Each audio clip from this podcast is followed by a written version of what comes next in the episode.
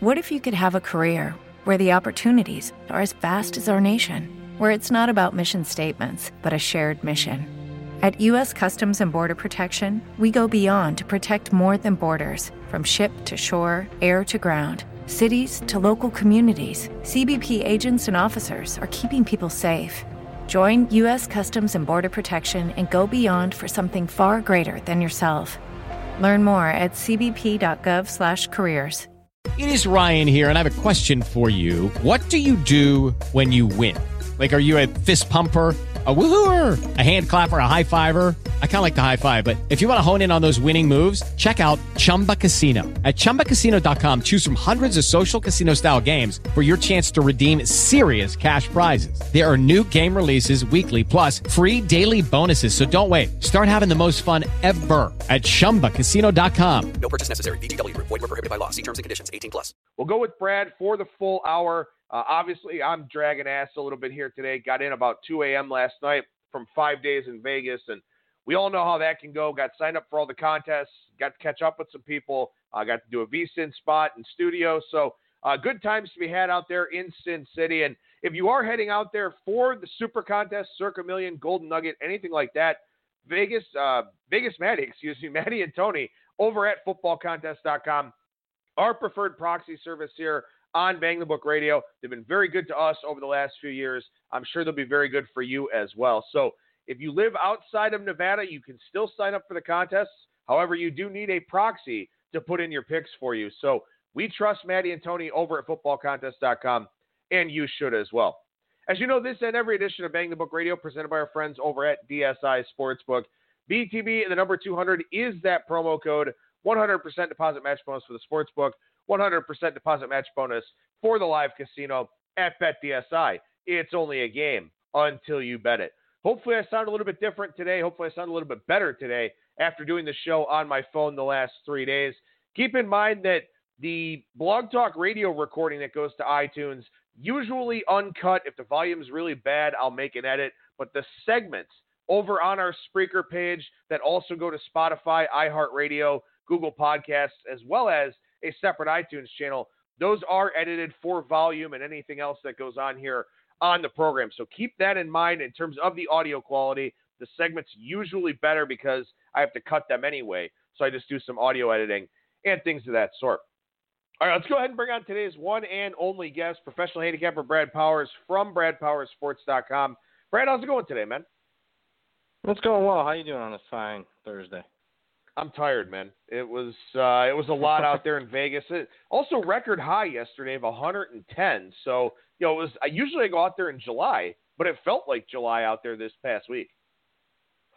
Yeah, I mean, I'm used to this point now that I've been here three plus years. But uh yeah, I mean, it's it's Vegas, baby. I mean, it, it can you can get that even in this. I I remember going to a UNLV game a couple of years ago. This is like October 21st and, it was one of those afternoon start times, and the high was 90, and that was October, uh, October like the 22nd, a couple of years ago. It wasn't bad. I mean, the, the I, I'd prefer 90 over you know 25 and wind blowing and snow. Oh yeah, yeah. I don't blame you. I mean, my wife leaves for work this morning. It's 59 degrees, and she's like, "Well, I need a sweater." So, you know, I guess uh, I guess we got some getting used to it around here, and you know, fortunately for you, uh, it'll stay nice for a while. Not that you get out a whole lot here at this time of the no, year. We've got 16 NFL preseason games tonight, and then all the college football stuff going on. We'll start real quickly with the NFL preseason because, I mean, look, obviously you're betting on backups, third string, fourth string types of guys here playing in week four. Any angles, anything you're considering for this final round of preseason matchups? Well, I mean, this is a trend that that a couple guys uh, on the Straight Out of Vegas radio show that I do daily, and we kind of uncovered this this preseason. So I'm going to give you at, at least uh, you know stuff that you probably wouldn't want to buck. And, and right now, this trend so far is 14 one and one against the spread. And what we did is we took a look at uh, the, the the coaches that value the preseason, and, and the, there's four of them that have been traditionally very good in preseason. Obviously, John Harbaugh at Baltimore.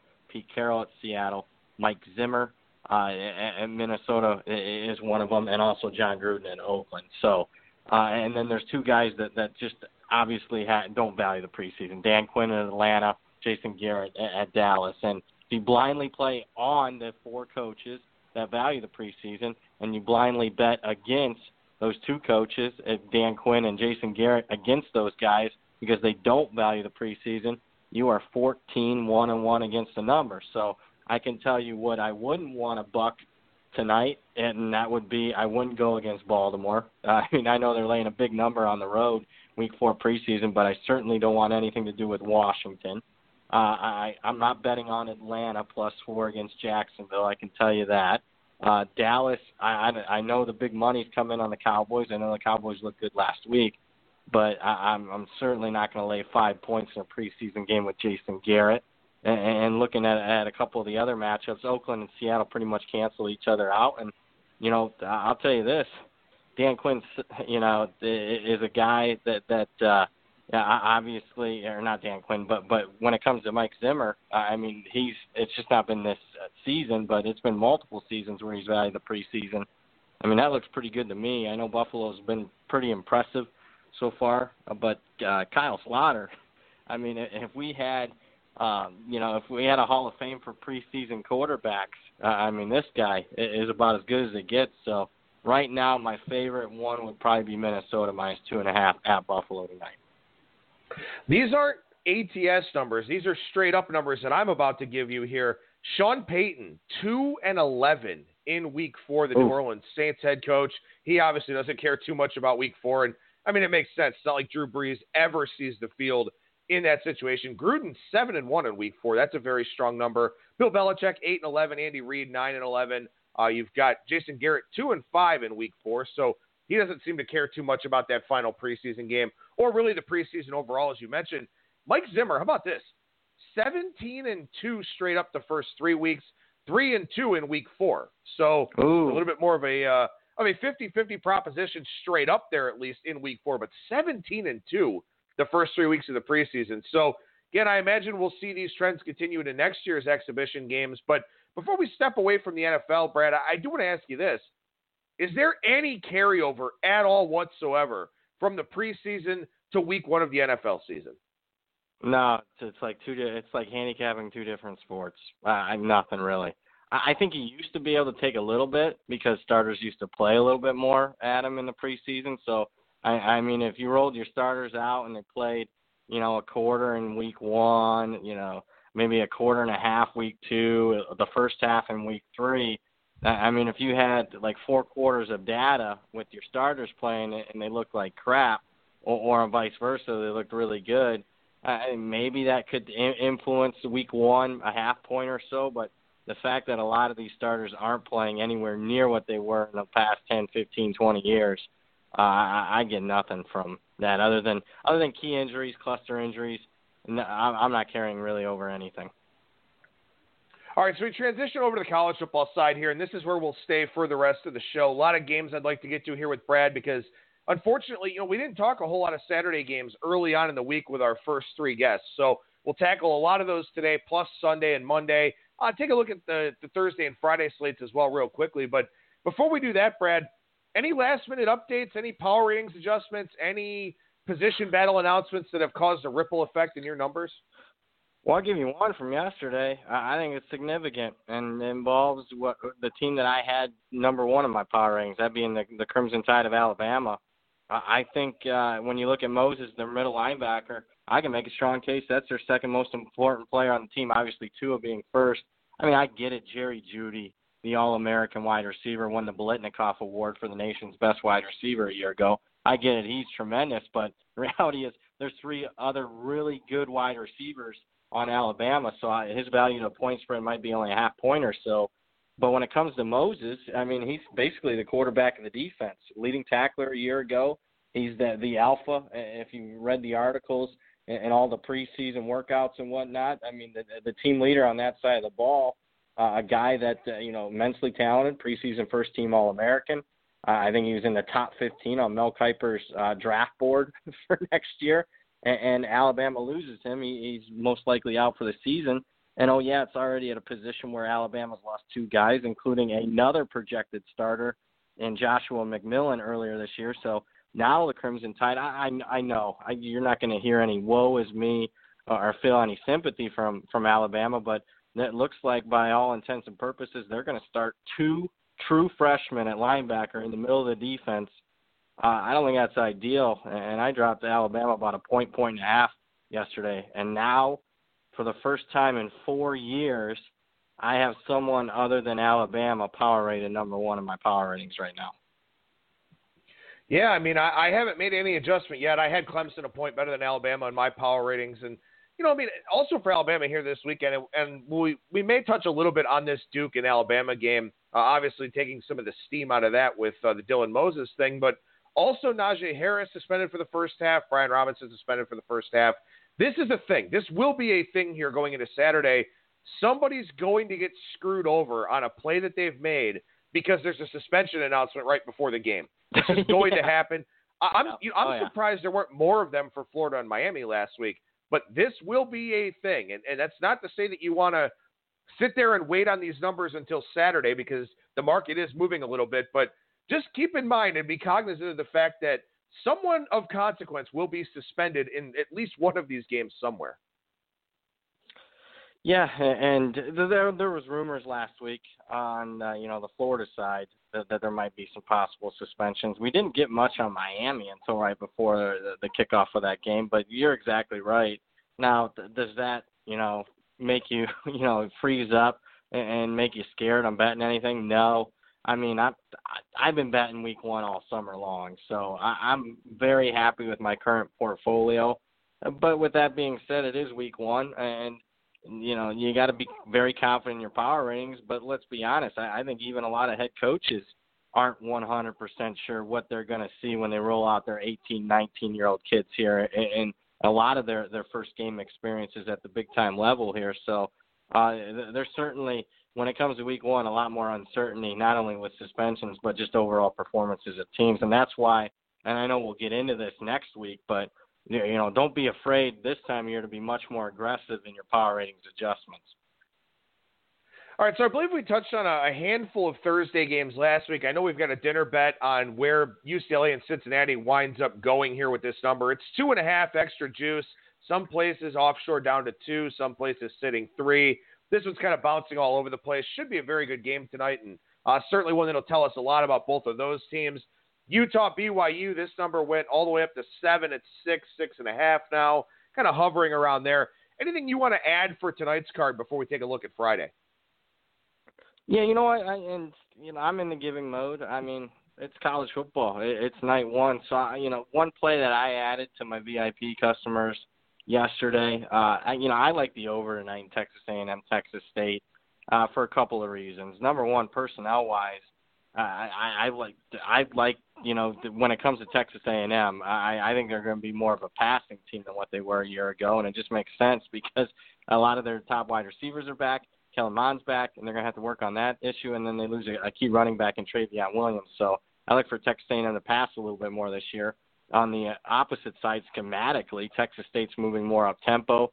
Uh, the new head coach Jake Spavital, uh, Sp- Spavital and uh, Bob Stitt, the new offensive coordinator, uh, is known as a tempo guy, so that that makes sense in that regard. And then uh, I, I thought this was a really good trend. If you're, you know, looking at, to bet, you know, totals when it comes to weather, I think a lot of people don't, you know, take this under consideration. Obviously, everyone likes to look at rain and and, and snow and particularly wind, but believe it or not, when when it comes to to the temperature, game time temperature in, a in a specific game. Uh, if you're betting on heat, and this one's going to be hot tonight, kickoff temperature is going to be near 90. It's actually a positive for the over, and it makes sense. Defensive players get a little tired; they're more prone to giving up the big play. And I'll just throw this out there. You know, just look at kicking a football when it's 85 degrees outside and when it's you know 35 degrees outside, and whether or not that football travels farther so I think it's easier for for field goal kickers to make stuff. So add all that up, and, and I like the over tonight. Texas State, Texas A&M. All right, so we move on to Friday here, and I didn't really uh, have this game on the docket originally, but I do want to mention it here because this is a line move. It's kind of a head scratcher. I don't see any injuries or, or significant suspensions really uh, for Wisconsin here, but This number went from 10 and a half or so offshore over the summer to 13. Now all of a sudden it's back down to 10 with the Badgers in Tampa to take on South Florida. And I, I don't really get this one. It's moving away from my number and also moving away from your number, which is a red flag. I mean, not that my numbers are great, but yours are. So what's going on here? Yeah, I mean, uh, it's a little surprising because uh, I mean a very respected betting syndicate a few weeks ago gave out Wisconsin uh, right around minus ten and a half, and that being right angle. I I, I can comfortably say you know say that because they gave it out on Twitter and moved the line a couple points that day. I mean the only thing I can think of, and, again I won't do this during the course of the season, but when it comes to week one, I know a lot of these newsletters and whatnot services are given a lot of their you know the freebie issues to start off the season. But the only thing I could think of, you know, the the place where I worked at, uh, and just being on the inside there, I mean, they'd mail out thirty, forty thousand copies of their Power Sweep newsletter. I mean, the the, the, the one of their top plays uh, is South Florida, and I think those people now getting that in their hands. Uh, I mean, whether or not they, they move markets throughout the course of the season, you know, might be a little questionable. But there's no question, in my opinion, a guy that has a lot of major influence on the market, at least in the summer betting months, and maybe even specifically in week one, is Phil Steele and the North Coast Sports Crew. So that might be a reason. I mean, they're they're very high on South Florida, so maybe that's it. But we can never know 100% for sure. Here's what I do know: uh, if it gets down to 10, Adam Burke, I'll post a ticket. I'll bet I'll be on the Badgers here. Yeah, I mean, my number's 16, so I, I was happy with the move up over the summer. Now with the move down, I mean, I'm gonna have to play Wisconsin too, and there are some tens out there in the off, in the offshore market for our listeners of the show that you know aren't anywhere with a brick and mortar. And if you do have the brick and mortars, and if you're lucky enough to be in a state with apps, obviously shop around for the best price. See if you can find a ten here. I don't see nine and a half at all, but ten looks like the stopping point here. So if you get one, definitely make sure you take advantage of it. But Brad, in general, here as we look at Friday, Wake Forest taking money against Utah State up from three and a half to four and a half, and even a stray five out there. That's the smallest number on the board. Everything else. What if you could have a career where the opportunities are as vast as our nation, where it's not about mission statements, but a shared mission? At U.S. Customs and Border Protection, we go beyond to protect more than borders from ship to shore, air to ground. Cities to local communities, CBP agents and officers are keeping people safe. Join U.S. Customs and Border Protection and go beyond for something far greater than yourself. Learn more at cbp.gov/careers. Lucky Land Casino asking people, "What's the weirdest place you've gotten lucky?" Lucky in line at the deli, I guess. Aha, in my dentist's office. More than once, actually. Do I have to say? Yes, you do. In the car before my kids' PTA meeting. Really? Yes. Excuse me, what's the weirdest place you've gotten lucky? I never win and tell. Well, there you have it. You can get lucky anywhere playing at LuckyLandSlots.com. Play for free right now. Are you feeling lucky? No purchase necessary. Void where prohibited by law. 18 plus. Terms and conditions apply. See website for details. 10 or higher, including Rutgers laying 15 and a half. Uh, Michigan State taking money up into the low tw- up into the low to mid 20s. Army's a three touchdown favorite with their option attack. some some pretty big numbers here on Friday. Big numbers overall, uh, I think this week, and I did this about a week ago, so maybe a game or two's changed. But I think out of the 43 games, and that's just FBS versus FBS. Obviously, you're dealing with a lot of high numbers when it comes to the FBS versus FCS. But I think out of the 43 uh, major games, I think only 13 of them were in single digits. So I, I mean, um, you know, three fourths of the games uh, are sitting here uh, this week in double digits. So not a lot of. It's not an enticing slate when it comes to competitive football. Um, you know, what, what does that mean for me? What are my betting options? I can tell you, uh, at the start of the summer, uh, I was pretty chalk heavy just because I anticipated money to come in uh, left and right on a lot of these, you know, very public teams. So, you know, the, and I'll post this on my Twitter at Brad Power Seven. Sorry for the the shameless promotion there, but you know, a lot a lot of favorites, and I'll post my screen the screenshot of the bets I made about two three months ago, and you'll see a lot of big chalk and a lot of big line moves. I just at this point, uh, with the exception being the Wisconsin South Florida game, it, I'll probably talk myself into playing back some of these dogs that uh, you know where the lines move four or five points. All right, so a couple of games I want to look at here for Friday, a little more in depth. Uh, you know, as I mentioned, I mean, it's it's kind of crazy to look at Rutgers and see them as a 15 and a half point favorite against UMass, but UMass new head coach losing their quarterback, losing Andy Isabella, it does make sense to see a number that big. How about this big number one spot down on the board though? Game 155, 156, Rocky Mountain Showdown, Colorado State and Colorado. This is a, a situation where I think you've got you know, probably sharp and public money coming in heavy on Colorado. Is this one where you'd advocate the 13 and a half before we go to 14 and, and possibly higher, or can you make a case mm. for the Rams? You know, my it's past my number. Uh, I, I only got an 11 range, but but I'm not going to sit here and make a strong case for Colorado State here, who's been outclassed in this rivalry. A lot of question marks. I, I mean, I don't know if I fully trust Mike Bobo. He's the Colorado State head coach. I mean, the last 19 games, he's fine five and 14 against the number. Now, last year, dealing with some health issues, and I mean that can impact anybody in any career. So it'd be interesting to see, you know, what it is. I mean, clearly, I think he comes into the season on the hot seat. But uh, on the other side, I mean, I got question marks. Mel Tucker is the new Colorado coach, and you know, unique hire. I mean, obviously a lot of expertise at the NFL and major college level at Georgia the last couple of years in the defensive side but, but a lot of Colorado's talents on the offensive side, starting with Laviska Shenault at wide receiver, uh, who's a preseason All American. Even though it's past my number by a couple of points, I'm kind of a pass here. Here's where I did think there was some value early on in the marketplace. Now, I think Colorado, both teams in a rivalry game feeling each other out. And what I've seen in this rivalry, last 11 years, the under's gone 10 and 1. And it's it's covered by nearly 10 points per game. I'm talking the under in Colorado, Colorado State. Um, that's where I thought there was some value, but but obviously the market's been all over this. Uh, this totals line is down. I mean, what more than a touchdown at this point? No bet for me on this one. Yeah, I got this one 14, so at least it's moving towards my number. That makes me feel good about where I'm sitting with these two teams. But I agree with everything you said, and also the total here down nine and a half points from where it opened at Pinnacle over the summer.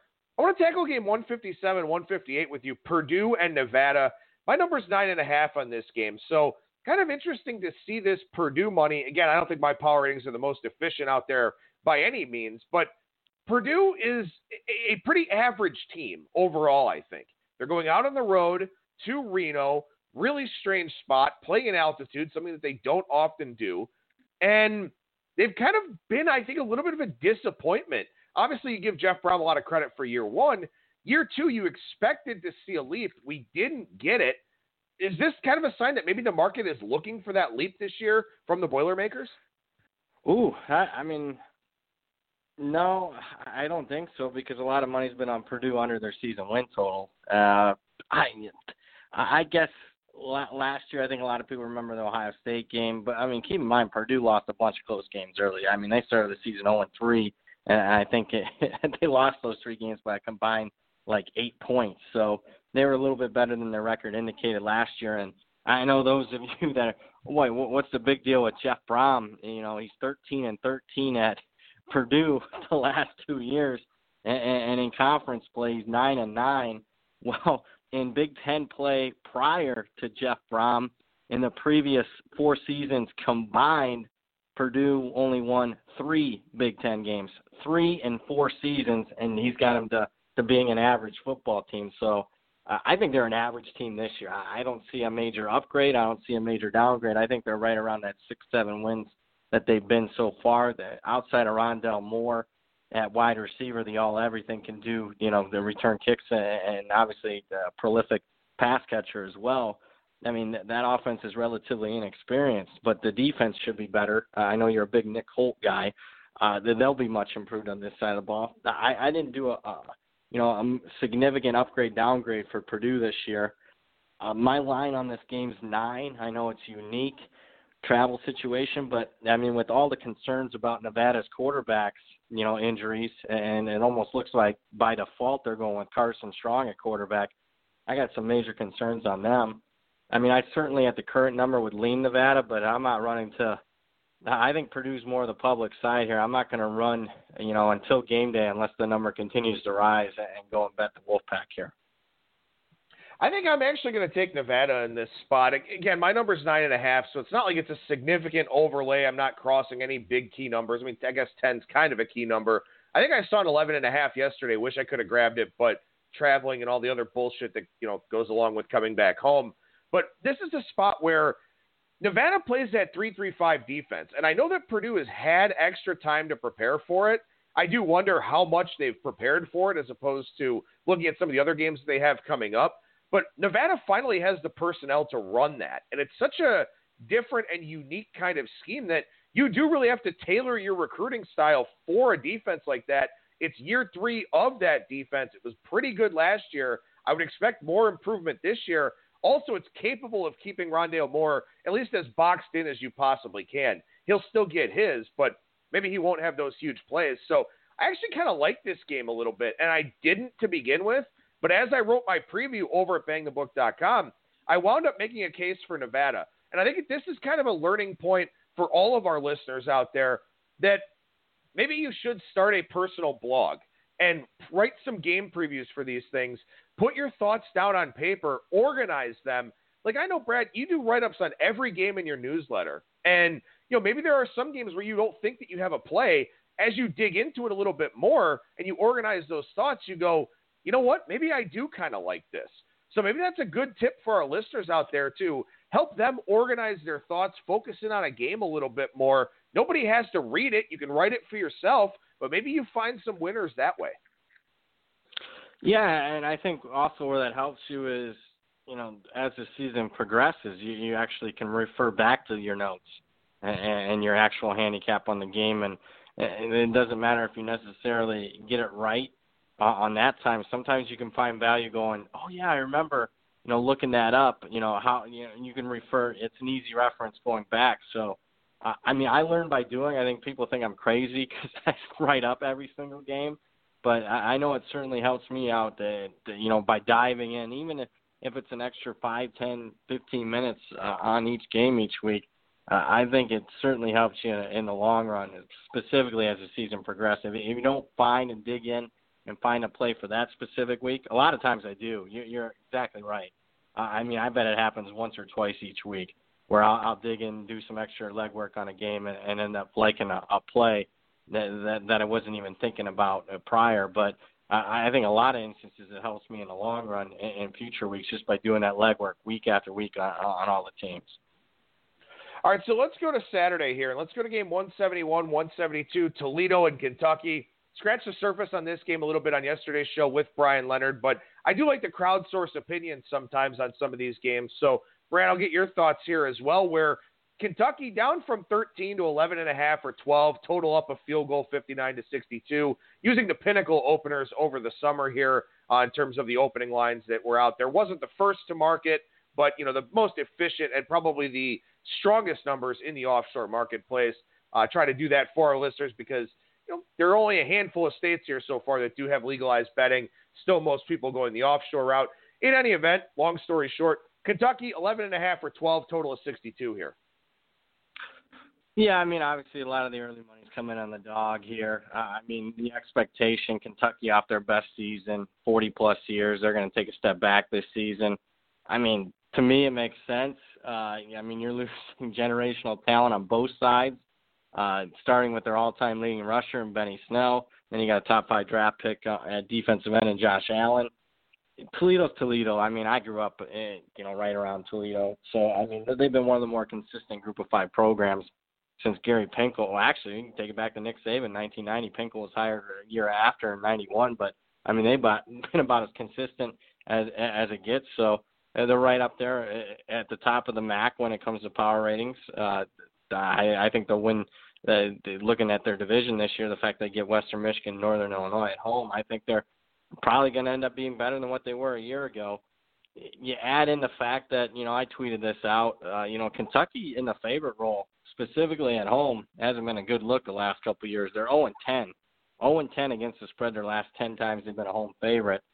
I understand the money, uh, and uh, you know uh, Toledo, the slight lean though for Toledo because I think a lot of this is getting baked in and priced into the the, number here because even though I'm relatively low uh, on Kentucky this year and, I'm relatively high on Toledo, I mean, my number's still twelve and a half, thirteen. So I, I, I just a, even though it's you know against my number a little bit at this point, just a slight lean for me on Toledo. It's an interesting spot too because you know for Kentucky, as you mentioned, I mean they've got some things to figure out here, and Toledo's consistency does stand out in the MAC. They've also lost some talent here over the last few years, and I mentioned this on yesterday's show. The further they get away from the Matt Campbell years, you do wonder if they can sustain that high bar that they've set, you know, with Jason Ooh. Candle, who's done a good job so far. But, you know, again, I mean, we'll kind of see how things play out a little bit. Should be a, a fun little non conference game, though, one that I certainly don't advise anyone to overlook here on Saturday. Speaking of fun non conference games, 175 176, Ole Miss and Memphis. Memphis down to a five point favorite here, total ticking down a little bit in the upper 60s over the summer, now more in the mid 60s, the 66, 66 and a half range. This is a pretty fun little game. Yeah, to say the least, and I'll, I'll be honest, I'm really impressed with the market on the total. I I was expecting this line to come in the low 70s, considering what the the, the production was from both teams last year, offensively and defensively. Uh, a really sharp uh, total because I was going to be very unique and bet the under. Uh, but but it, it's certainly you know priced in the the fact that I think both teams will be will feature a little bit lower scoring games than what they did a year ago. Yeah, I mean, usually, generally speaking, whenever you see an SEC team catching points like this against a group of five, I mean, my first gut instinct that give me the disrespected SEC underdog.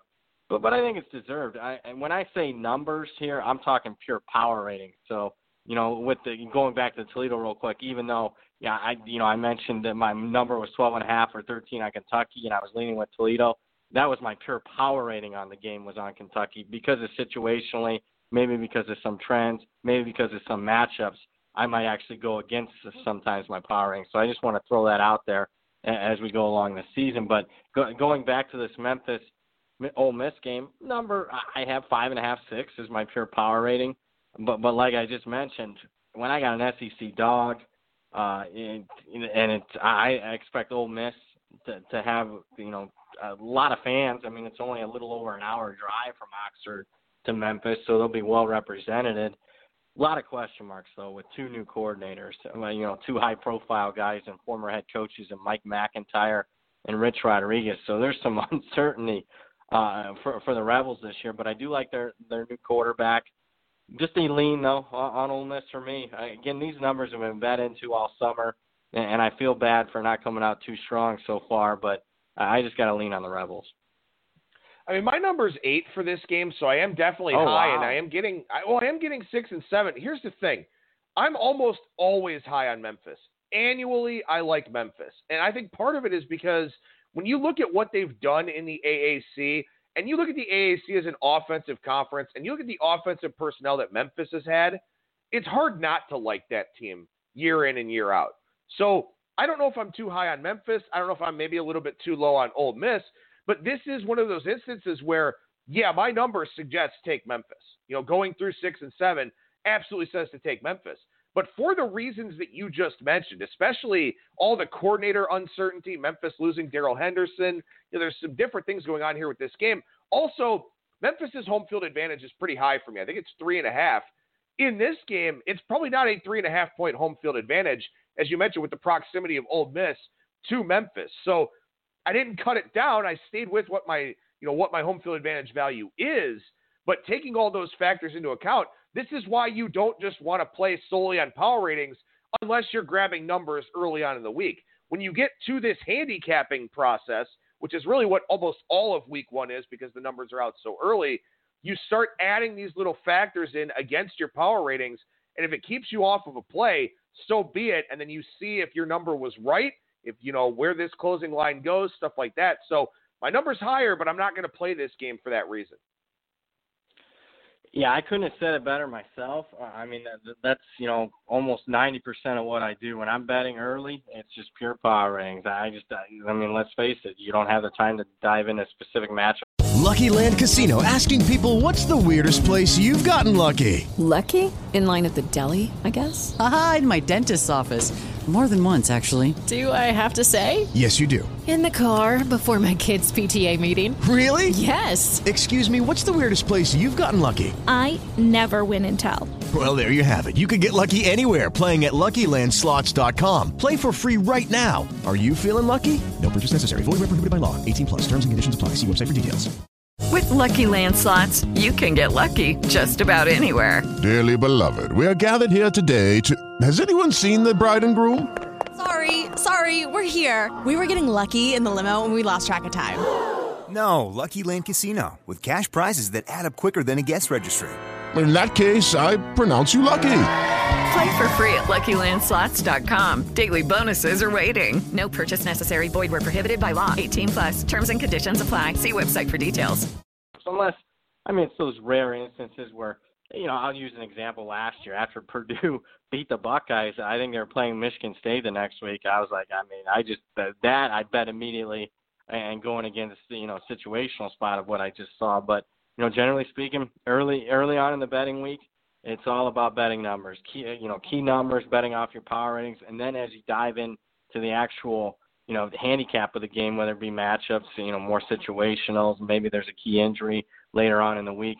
And that's where sometimes I can talk myself into a play. I can talk myself out of you know out of a play, you know, to get off a little bit off a game that I've already bet. But I think that's a very logical approach, and I couldn't have said it better my, myself when you're describing that. All right, so we go to game 181, 182 here in Charlotte, neutral site game, South Carolina, North Carolina. Couple hours up I 77 for the people from Columbia. So South Carolina will be very well represented. Obviously, North Carolina will as well. A lot of, I'm sure, North Carolina alums work in Charlotte and all that. So, you know, should be a good atmosphere here for this one. But there's been a rocket strapped to this line over the last few days. South Carolina uh, up to as high as 12 at bookmaker. I mean, I'm I'm blown away. I, I really I thought the number was pretty good. Not where it opened, really? but where it kind of settled. And then, well, I have it nine and a half, but I mean, I double digits is a little high for me. Yeah, I have it close to 11, so I'm not surprised. And you know, I actually do three newsletters. So I have a Sunday night report, and you know, one of my picks is South Carolina. I I kind of expected the money to come in on the Gamecocks here. Uh, I just I didn't understand it throughout the course of the summer, and shame on me. I probably didn't get as much on it as I should have. Down on it. I mean, there was even some spots this summer where you could have gotten so you could have laid seven, but even at the start of the week, it was seven and a half, eight, and you know, this is one of the biggest line movers. You know, I'm not shocked by it now. the value for the most part's gone. Uh, I think people, you know, and maybe they're falling victim to, you know, they see South Carolina's win total and it's five and a half, six ish, uh, depending on, on where you're at in the market. And maybe they're thinking South Carolina is an average team. I have South Carolina easily in my top 25. I think this could be Will Muschamp's best team. They, definitely not when it comes to win loss record, but personnel wise, he likes his front seven. We'll see. I mean, I'm kind of iffy on Jake Bentley, but but I mean, where the advantage is is clearly quarterback experience. I think Bentley's going to make his 33rd career start here. Sam Howell, true freshman for North Carolina, making his first, so huge difference there. And you know, I I'm not opposed to the market fading Mack Brown. I mean, let's face it. I mean, he was kind of outdated at the end of his Texas tenure there the last couple of years, and he's been out of coach in five years. Uh, I I'm totally fine with this line move, but at the current number, I don't have a have a bet on the side. Yeah, I mean, like I said, I, am nine and a half, and and I could make a case for giving South Carolina a point of home field advantage, even though this game is in the state of North Carolina. The Gamecocks fan base travels really well, and, and I know that for a fact. My wife's from there. A lot of her friends do go to these games, and they, you know, it, it's it's one of those experiences that you know if you get a chance to go to any college football game, you certainly want to do it. But definitely one at Williams Brice. I had a blast. Uh, the two that I've been to. I know this is a neutral site game, but they'll travel very well uh, for this short trip. The one thing that I, I will say about this game is this. I think if you like North Carolina, you have to ask yourself how many points they need to score to cover. Because as you just said, you, know, you got the true freshman quarterback. South Carolina may have its best mm. defense mm. under Will Muschamp with more experience. It was what two, three years ago they played the most freshmen on defense of anybody in the country. So this should be their best defense. and everybody loves the hire of Jay Bateman at North Carolina's defensive coordinator. So I think I like the under on the total a little bit here, Yep. 63 and a half. And then that's the question, you know, do you want to lay double digits in a game you think will be lower scoring than the expectation? But again, like I said, how many points does North Carolina score is the question for me here. Yeah, you hit the nail on the head, and I'll pull behind the curtain. Probably one of my. I I know North Carolina is going more up tempo and whatnot. I don't know. I mean, they've been kind of up tempo under Larry Fedora. We'll see how you know productive they can be with a true freshman. But you know, pull behind the curtain. One of my favorite totals uh, uh probably Saturdays. Now I like the under here, under sixty three and a half. Uh, You, you, I you know, Muschamp's been a little conservative. Uh, I like his defensive personnel, so I think the value's clearly gone, laying double digits with South Carolina at this point. If you got to get involved in this game, I think the under's the way to go. All right, game 183, 184 here. We'll touch on Duke and Alabama quickly. I mean, the line's 32 and a half, 33. There, there's no secret what's probably going to happen here. Alabama gets out quick. Then it's a matter of do they step off the gas? Do they keep going? You know, Duke doesn't have Daniel Jones anymore, so that's obviously a concern for them. Totals dropped like a rock for this game too, 62 and a half down to as low as 56 out there in the offshore market. And again, you know, you got to look at this. How many points does Duke need to score to cover with the expectation of this game being lower scoring than we thought over the summer and Alabama laying over 30 points? So, how are you breaking this one down? I'm leaning Duke. I was already leaning Duke before the the suspensions. I was already leaning Duke before the injury to Dylan Moses, and I get it. Nick Saban is very good in these season openers. He's 11 and one against the number since he started at Alabama. Average covers by nine points per game, but I mean this is the biggest point spread for him to cover in an opener since 2011. David Cutcliffe just doesn't get enough credit. I mean, you look at the last 36 times he's been in the underdog role.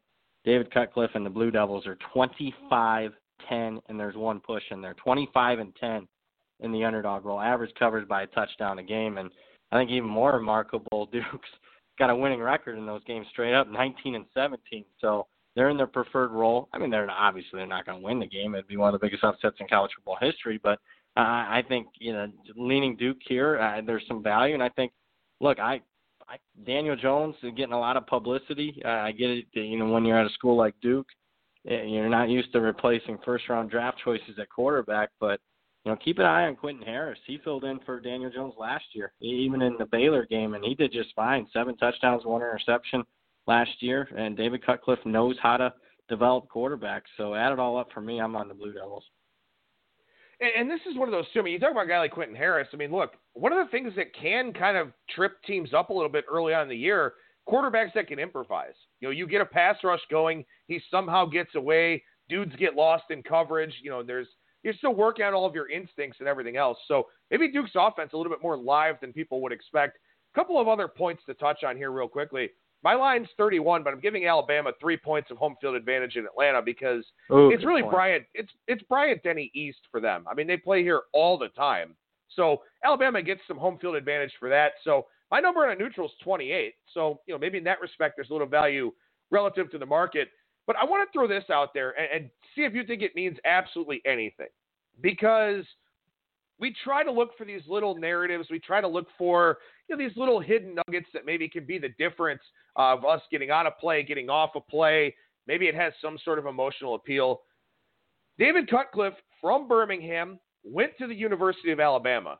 Seems to be one of the good guys in college football. I think a lot of coaches greatly respect what he's done. I know we kind of think of Nick Saban as a killer, but is is this a guy that you know maybe Cutcliffe kind of hits a soft spot and, and Alabama just doesn't Ooh, roll up on them? point. Yeah, I mean that that definitely came to my thought process. I mean, Nick Saban's not the the type of guy that, that that's really one to run it up on anybody. Now, last year he finally had an offense that was capable of it, but uh, yeah, I, I uh, he's not going to go out there and try to embarrass David Cutcliffe. And you know, also keep in mind Alabama doesn't have the same backup quarterback situation as they've had the last couple of years. I mean, it's not Tua and, and Jalen Hurts, no more Jalen Hurts. So, I, I mean, they'll get less confident play out of their backup than what they've had the last couple of years. So, to me, that's another negative if you want to lay this huge number with the Crimson Tide. That's true. I mean, Tua's going to play the first half, right? I mean, unless this game is close, he's not playing in the second half. I, I can't see it. I I bet he plays in the second half. I think it's going to Okay. be more competitive than, than people realize. I, I mean, the, we'll, we'll see, but I, I think he's playing in the second half. I mean, four of Alabama's best players are out in the first half. I'm not saying Duke's That's got true. any ch- snowball chance in hell of winning the game, but I I think that there's a very good possibility it could be relatively close, like a 10, 14, you know, 14 point type of game at halftime. All right, so let's move down one spot on the board here. Game 185, 186. This one's interesting, and it's kind of getting some interesting line movement now, too. Northwestern and Stanford. We've seen some minus sixes out there. Pinnacle, one of them. Matchbook, one of them. Couple of the sharper offshores showing some money on Northwestern here. Total coming down 47 and a half. So maybe some correlation in that regard, but this is a tricky little game. And, and I know that these are, you know, two major power conference teams that you kind of sat in the middle a little bit here over the last couple of years. Northwestern did play Ohio State in the Big Ten championship last year. We know that Stanford's had some good seasons in them, but these are two kind of overlooked Power Five conference teams, I think, in some regards. This is a game not getting much buzz that I think should.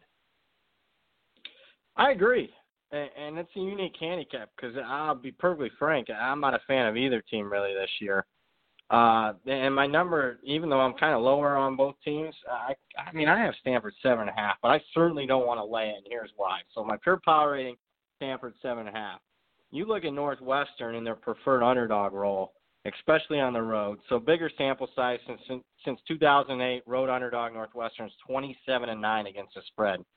You isolate that to the last 10 times the Wildcats have been in the underdog ro- uh, role on the road, 10 and 0 against the, the spread. They've won eight of those games outright in the road underdog role. Average cover more than 14 points per game.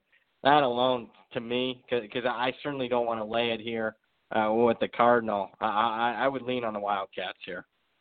Well, some good numbers there to be sure, and know, maybe that's kind of having a little bit of an impact out there uh, in the market. I'll be curious to see what happens in this game because I'm not real high on Stanford. I'm not real high on David Shaw overall. Um, not real high on Ooh. Northwestern for this year either. So, you know, like you said, th- these are two. I'm not going to call them fade teams. I'm not going to actively look to play against them, especially you know Northwestern team that does play so well in that dog roll. But neither team is a team I'm all that high on. So I want to see how this game plays out and see if maybe I can get some future information on these two teams. Now, some news that broke here this morning game 191 192, Boise State and Florida State will now be played in Tallahassee instead of Jacksonville because of the impending Hurricane Dorian. So, Oh my God. th- this is going to be, I mean, all the numbers that were out there over the summer, you know, I, I, what's going to happen with those game of the year tickets? I mean, the, the venue change means they get wiped out, right? Man, it's got to be the Yeah. same venue. So I mean, I had my biggest bets of the year on Florida State. So, I mean, that was a vacation gone. So, oh well. Like you take vacations. Give me that shit. yeah, I don't, but I mean, it's just it's c- accumulating. uh, The wealth's accumulating. So, I mean, of course, I mean, I would love to see him still pay it out like a Florida State three and a half ticket that I have, but uh yeah, I mean, I, I got to think those tickets are voided. You got to play in the same venue. So, Yeah, they're uh, actually they're mentioning it on Twitter now. Superbook says it's a refund. Circa says because it's more than 100 miles from the originally scheduled location, it's a refund. So yeah, house rules are probably going to refund all of these. So my my condolences for your uh for your fantasy vacation. Yep. Oh man. Yeah, it was like So my so what about the the handicap now? So I mean, does Yeah, the I mean, handicap? I see, here's like the thing. They- the handicap doesn't Yeah, I- change at all to me.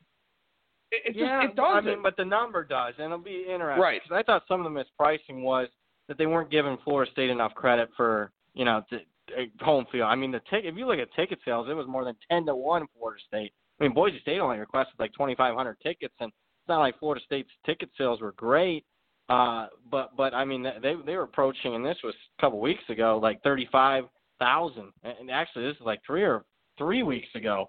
So I mean, thirty-five thousand, less than three, and, and I'm sure now it'd even be more pronounced. I mean, as long as they're not laying north seven and a half, uh, I mean, yeah, I mean, I, I still like Florida State, but I'd be a lot less inclined to to lay with this Knowles team, you know, seven and a half, eight points, if that's going to be the adjustment. If they're going to make like a three three point adjustment or so here, uh, I'm just not interested at that point. Yeah, I mean, my Florida State home field number is three. I gave them two and a half in Jacksonville. You know, I mean, they're, they're going to have a huge crowd edge, but also the big factor in this game is is the heat and humidity for Boise State that Yeah. they're certainly not going to be accustomed to. And obviously, here, check the wind forecast too, because I know this storm is expected to hit the east coast of Florida, but I imagine it could be a little bit windy there in Tallahassee as well. And look, this goes without saying too. I mean, we've had some hurricanes wipe out some games. There's been some destruction. There's been you know alterations to season win totals because of hurricanes. You, you got to factor these things into the equation for the handicap. And you know, obviously, our thoughts th- thoughts first and foremost with the people in the path of the storm. But you know, this this is a betting show, so we've got to talk about this. Wind, Yeah. rain, miserable conditions, travel headaches.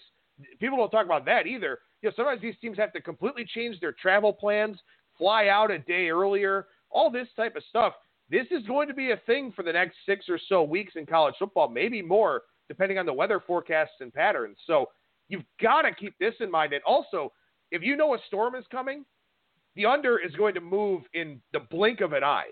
So Yeah. hop in the market and then figure it out after that. Yeah, I agree. I mean, I go back to I think this was the weekend that Notre Dame played Clemson and that flop.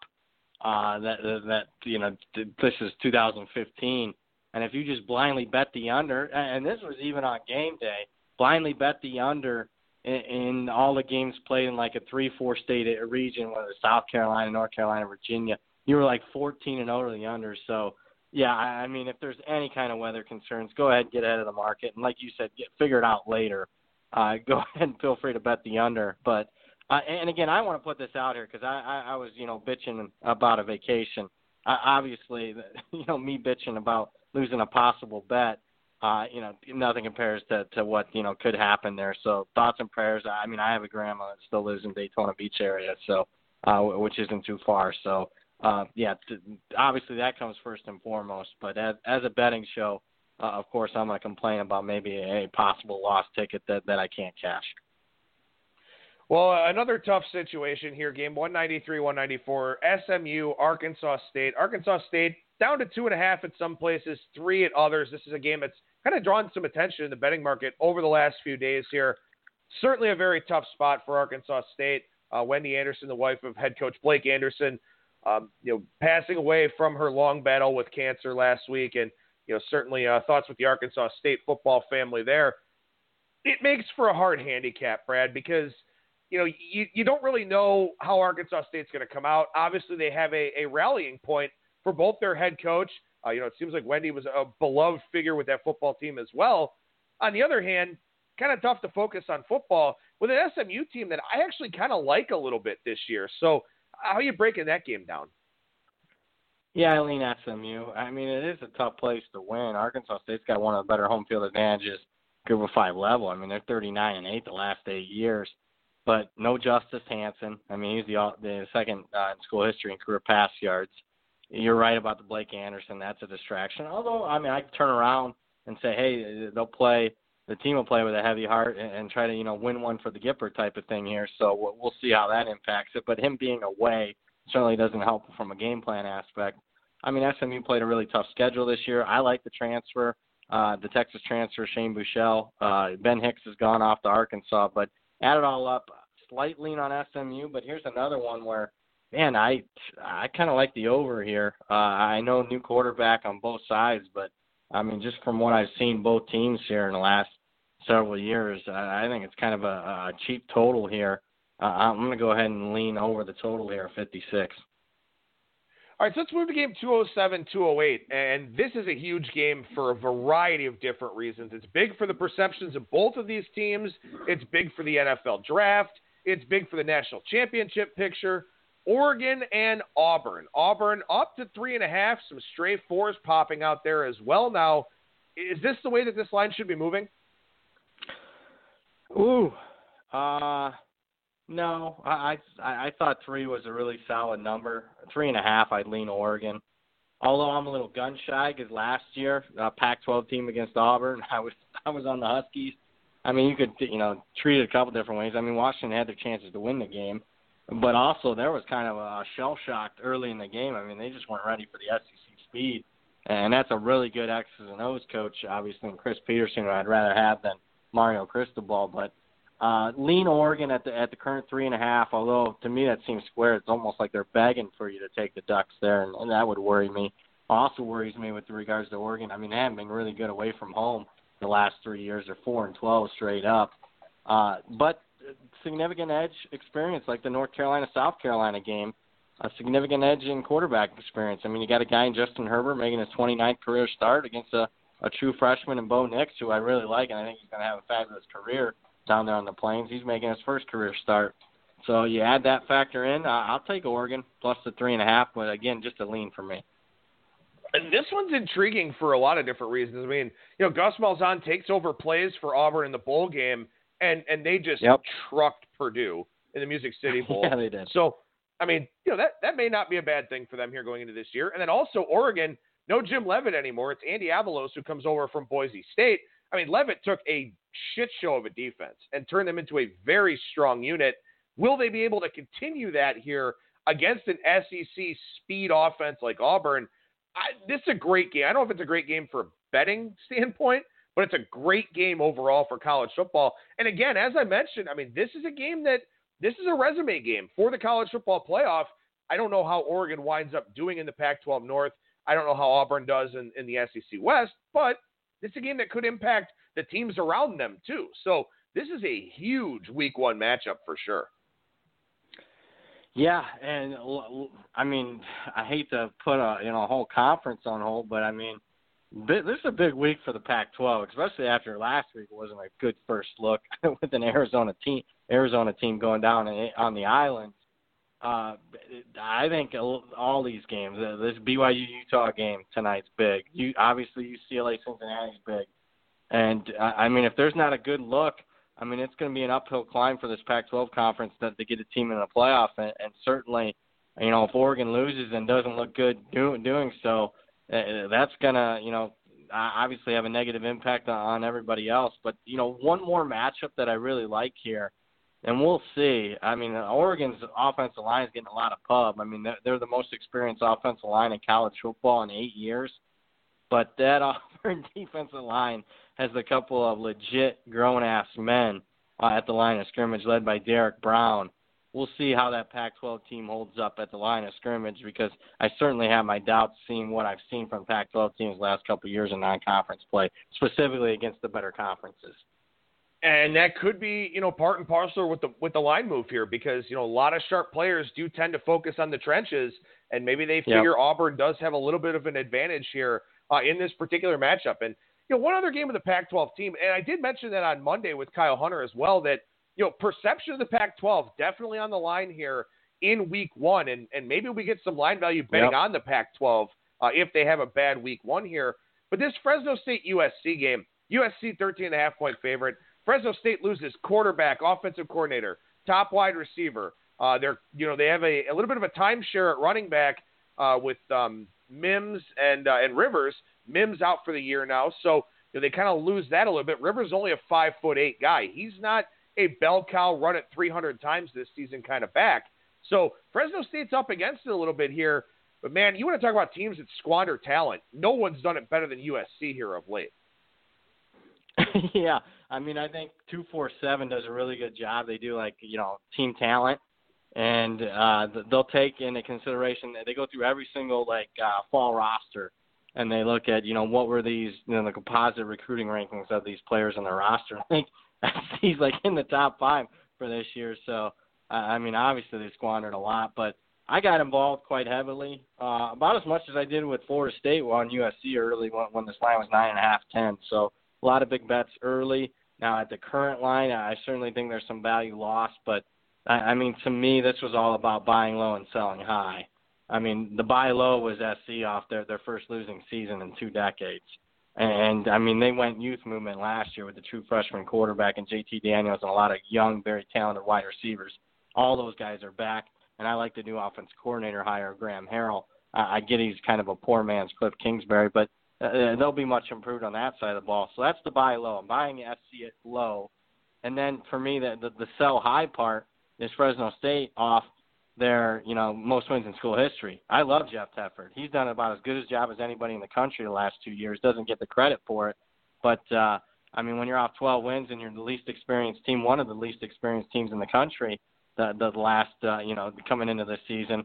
I'm selling high on the Bulldogs. Add it all up. Right now, I lean SC after you know I got it in front of a three four point line move here, but I think that's the way to go. All right, a couple more games I want to tackle here uh, real quickly. Houston and Oklahoma. We got some Sunday night college football here before the NFL gets underway. Oklahoma down to a 23 point favorite here, total 79, 79 and a half for this one. Very familiar foe in Dana Holgorsen for the Houston Cougars, but with some different personnel here, and he certainly has a good quarterback in D'Eriq King. So, you agree with this line move? I don't. I mean, I have Oklahoma power rated, you know, closer to this line being 27. So I, I again, you know, disagree here. Uh, I'm not a big Dana Holgorsen fan. I'm just not. I mean, if you take out his first season at West Virginia, that was the season where they they famously crushed Clemson in the Orange Bowl. Take that out, he's like under 40% against the spread in his last seven years as a head coach. If you're just blindly betting against Dana Holgorsen, you've hit like 60%. so I, I think he's overrated. Uh, and, and I don't think you know there a lot of West Virginia people are really bummed out. I mean, this was going to be you know a tough season regardless for West Virginia, but I think in the long run they've upgraded. So I'm negative on Dana Holgorsen. Love D'Eriq King. I mean, 50 total touchdowns for a guy that missed a couple of games last year. That's great, but uh, I think Oklahoma's defense is going to be improved. I like Alex Grinch. I know he didn't have a great year at, Ohio State last year, but th- that was there was too many moving parts there. Uh, Schiano was gonna, you know, take a, the Tennessee job or whatever a couple years ago. So Grinch was to be the sole guy, and then he's the co-DC. So I'll give him a pass for that. But he does have experience, you know, coaching with an up-tempo offense. I mean, he did a really good job with Mike Leach uh, at Washington State. And, and keep in mind, where did Lincoln Riley cut his, you know, coaching career? Where did where did he where did he cut his teeth? He started at Texas Tech under Mike Leach, so I think there'll be some great synergy there between Alex Grinch and Lincoln Riley. And, and watching Jalen Hurts in, in the spring, he already looked like an improved passer. So for me, add it all up, I'd lean Oklahoma. And obviously, one of the bigger news is the total. It's the highest Week One total in college football history involving two FBS teams. And if you're just blindly betting the over on any game that, that's lined 80 or above in college football history, you're 61% to the over. So uh, and be very careful. Uh, you know, I know a lot of people like to play against big uh, outliers. Be careful betting the under there. One more game I want to talk on a little bit in depth, and then one more game I want to ask about just for novelty purposes because I think it's kind of funny. But Notre Dame and Louisville. Notre Dame 18, 18 and a half point favorite here. Total down into the mid 50s for this one. You're fighting Irish, uh, you know, a team that you grew up being a big fan of not really getting a, as much respect as you might think here in Scott Satterfield's Louisville debut. Yeah, and uh, you know I gave out Louisville uh, in my newsletter. Uh, yeah, you know the other day uh, I gave out Louisville plus twenty, so I'm not surprised by any stretch on that one. So uh, here's what I see. Uh, I mean Notre Dame's in one of their biggest away favorite roles in the last two decades. That's a negative, in my opinion. I, I like Scott Satterfield. And I think Louisville's power rankings a little messed up because, quite frankly, they just quit on Bobby Petrino last year. I mean, if you wonder why they took such a big dip, it wasn't necessarily a dearth of talent. It was they just flat out quit on, on both their head coach and specifically on their defensive coordinator Brian VanGorder, uh, who obviously Notre Dame fans are familiar with, with being a disaster. Uh, it was fired from Notre Dame a couple years ago in their you know in their four and eight season. But Louisville switching more run games. So if I got a big dog I'm working the clock. I think Notre Dame's big weakness on defense is up the gut, up the middle, where they lost three of their best players. Their two linebackers, Drue Tranquill and Te'von Coney, and obviously Jerry Tiller, Jerry Tillery, a defensive tackle. So that's a negative. And you know, I'm Ian Book's back at quarterback, but you know Notre Dame's biggest playmakers, uh, specifically Dexter Williams, their running back's gone, and they lost their number three and number four receivers so far in fall camp. Add it all up for me, I'm on Louisville and uh, good to see the market agrees with me.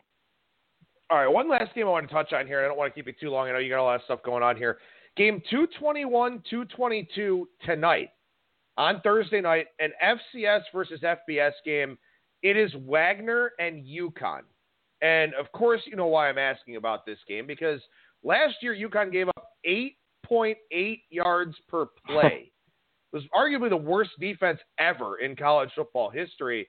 They're an 18 and a half point favorite tonight.